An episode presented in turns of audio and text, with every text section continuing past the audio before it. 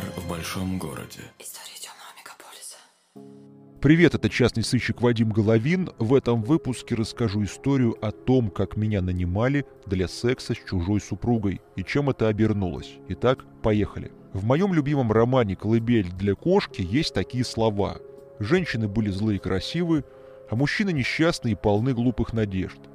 Эта самая строчка максимально точно характеризует моих клиентов. Чаще всего ко мне приходят мужчины со своими тремя проблемами.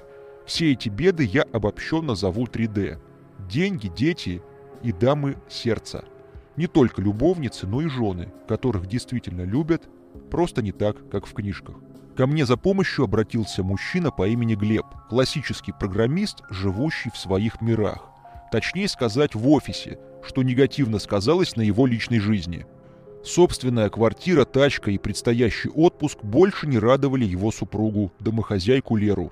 В Инстаграм Лера видела совершенно другую жизнь. Там красивые девушки встречали утро в лепестках роз и бежали по кромке моря, держа за руку свое волосатое счастье. Но что если мужчина круглосуточно на работе? Иногда приходит бухим, падает на кровать и вместо того, чтобы трахнуть, пердит тихонько под одеялом.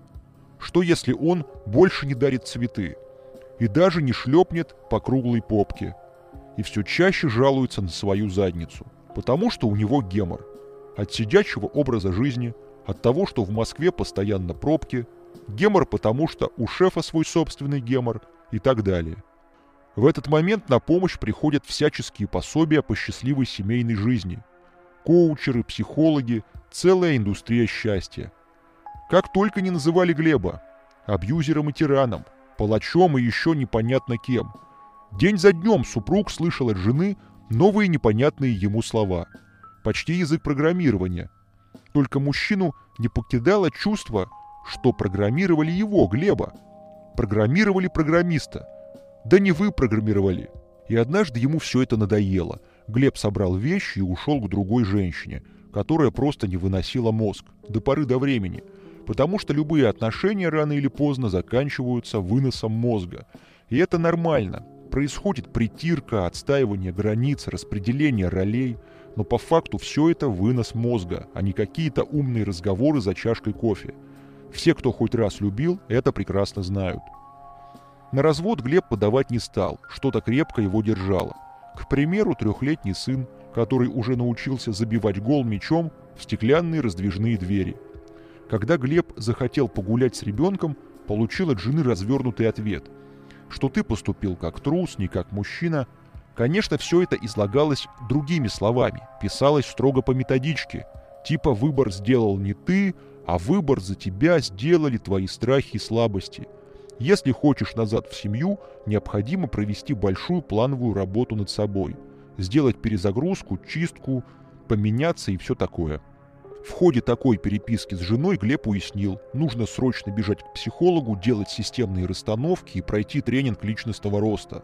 И желательно прочитать несколько умных книг, чтобы быть на одной волне со своей женой. В тот самый момент, когда супруга Лера должна была выдать Глебу вид на жительство в их совместной квартире, все сорвалось. Очередной блогер ляпнул, что выдерживать паузу нужно как можно дольше для перепроверки чувств. Глебу велели ждать и продолжать становиться лучше. Еще 100 часов медитации, еще 35 консультаций для закрепления полученного эффекта. В месяц почти 100 тысяч уходило на содержание целой армии экспертов по отношениям. Расходы росли с каждым днем, а кредит доверия Леры требовал новых вложений, как ипотека, которую гасишь-гасишь, а баланс постоянно в глубоком минусе. Потихонечку здравый смысл стал возвращаться Глебу. В голове его созрел хитроумный план, которым он поделился со мной при встрече. Клиент так и сказал. «Хочу, чтобы ты, Вадим, трахнул мою жену». «Ты что, говорю, компенсировать недотрах решил? Думаешь, подобреет?» «Тогда лучше иди в какой-нибудь институт, к международному факультету. Там встретишь много горячих парней, которые с радостью согласятся. Просто за крышу над головой и питание.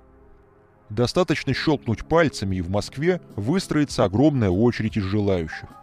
Клиент объяснил, что нужен именно я. Вы, говорит Вадим, человек не глупый, все сделаете как надо. Сперва очаруете, начнете за ней красиво ухаживать, давать все, что хочет. а потом грубо и подло бросите. В этот самый момент из тени появлюсь я, во всем белом, с букетом роз, прокачанный, накачанный и сияющий чистым разумом. Я внимательно выслушал план клиента и отвечаю. Послушайте, Глеб, за изобретение ставлю 5, а по предмету неуд. Не так работают отношения. Если женщина любит, вернется сама. Она должна сильно нуждаться в своем мужчине. Не телом и кошельком хотеть, а всей душой тянуться. Стоит женщине осознать, что вы нуждаетесь в ней больше, чем она в вас, пиши пропало. Из прекрасного принца ты сразу превратишься в унылый кусок говна на диване. Еще Пушкин Александр Сергеевич говорил, чем меньше женщину мы любим, тем больше нравимся мы ей. И вовсе не потому, что цветов не дарим, а потому что маним, заводим конкретно. Это магия настоящая. Вот почему, приятель, твоя стратегия не сработает.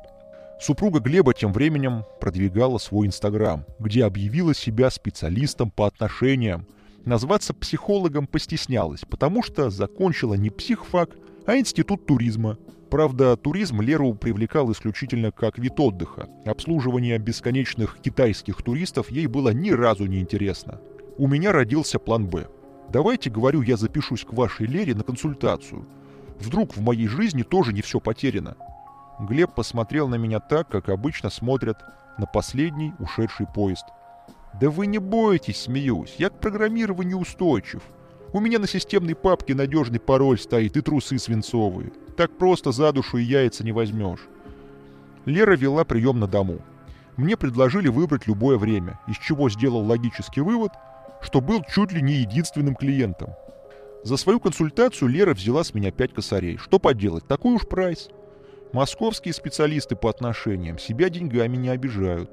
Вот вам говорю, сразу плачу вперед, чтобы вы были спокойны. Лера забрала деньги. Ну, рассказывайте мне, что случилось.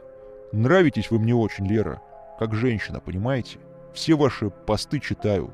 С ума схожу. Умираю. Ничего не придумал лучше, чем прийти к вам на консультацию и открыть свои чувства. Девушка стала тихонечко съезжать с темы. «Слушайте, — говорит, — я вообще-то замужем. Делаю удивленный вид. Замужем? А кольцо не носите? Не люблю носить украшения, объясняет, потому что за ними часто не видно женщину. Я встал с дивана и стал расхаживать по квартире. На глаза мне попалась дверь с оторванной ручкой. Чего-то в квартире мужчину и не пахнет, говорю. Поди разъехались, да? Издревле мужчины и женщины спали порознь, пояснила Лера. У каждого должна быть своя зона комфорта. Ну и где, говорю, зона комфорта Вашего мужика у другой бабы, что ли? Нет, почему же? Снимает жилье поблизости. За сколько же он снимает? За 70 косарей? Откуда вы все знаете, Вадим? Вас что сюда, Глеб прислал? Под ноги подвернулся детский футбольный мячик. Пробиваю пенальти в дверной проем. Значит, говорю, мальчик без папы сейчас растет. Иду вслед за мячом на кухню. А это что у нас тут? Вискарик. Какая прелесть. Действительно, как тут не прибухнуть? Возьмешь в руки книжечку «Как стать счастливой бабой», в стакан накапаешь и читаешь, пока не срубит. Ну вот что сказала Лера. Возьмите обратно свои пять тысяч и убирайтесь. И не подумай уходить. Я вас сейчас буду на телефон снимать. И в сторис выложу. Пусть все увидят, как психолог психует. «Пошел нахер отсюда!» – заголосила Лера. В меня полетела корзинка с фруктами. «Не надо повышать голос подонок, тварь. Я сейчас позвоню Глебу, он тебе рожу всю разобьет. Вот что из вас, говорю, полезло. Ладно, давай, звони. Трясущимися руками она набрала мужа. Вероятно, впервые за последние много месяцев. Алло, Глеб, приезжай скорей. В квартире псих ненормальный надо мной издевается. Я прямо в ботинках залез на диван и начал по нему прыгать. Сейчас подожди, тебя Глеб отделает. После ментам сдадим. Вызывайте. Скажу, что вы нелегально на дому принимаете. Напишу заявление. Я вообще активист. Разоблачаю таких, как вы. Вот сейчас прямо снимать начну. Тут появился Глеб. Это был уже совершенно другой человек. Наконец я услышал речь не мальчика, но мужа. «Ты хули тут беспределишь, тварь?» Я улыбнулся ему, а в ответ получил по роже. Большой мясистый кулак угодил мне в губу. «Подожди, Глеб, ты чё?» «А ничего, — говорит, — урод!» И бросается на меня. С боем мне удалось отступить на лестничную площадку. Глеб за мной. Я вниз по ступенькам, он следом. «Слушай», — кричу ему, — «успокойся, задача выполнена. Жена тебя позвала». На втором этаже, обижали мы вниз с 17-го, Глеб немного остыл. «Объясни, — говорит, — что ты в квартире делал?»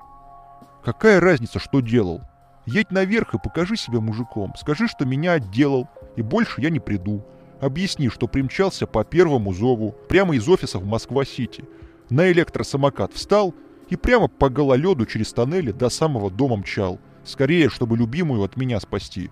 После этого поцелуй и розочку подари. Цветы у тебя всегда должны быть с собой. Букет купил по дороге? Нет. Я взял с подоконника цветочный горшок и отдал ему. Вот, скажешь бабе, купил тебе фикус. Назвал его Колей. Женщины любят растениям имена давать. Глеб ощутил неловкость. «Слушай, — говорит, — сильно я тебя приложил. До свадьбы, отвечаю, заживет. Рука у тебя тяжелая, а сердце доброе. Это нуар в большом городе, и я его ведущий Вадим Головин. Я вернусь очень скоро».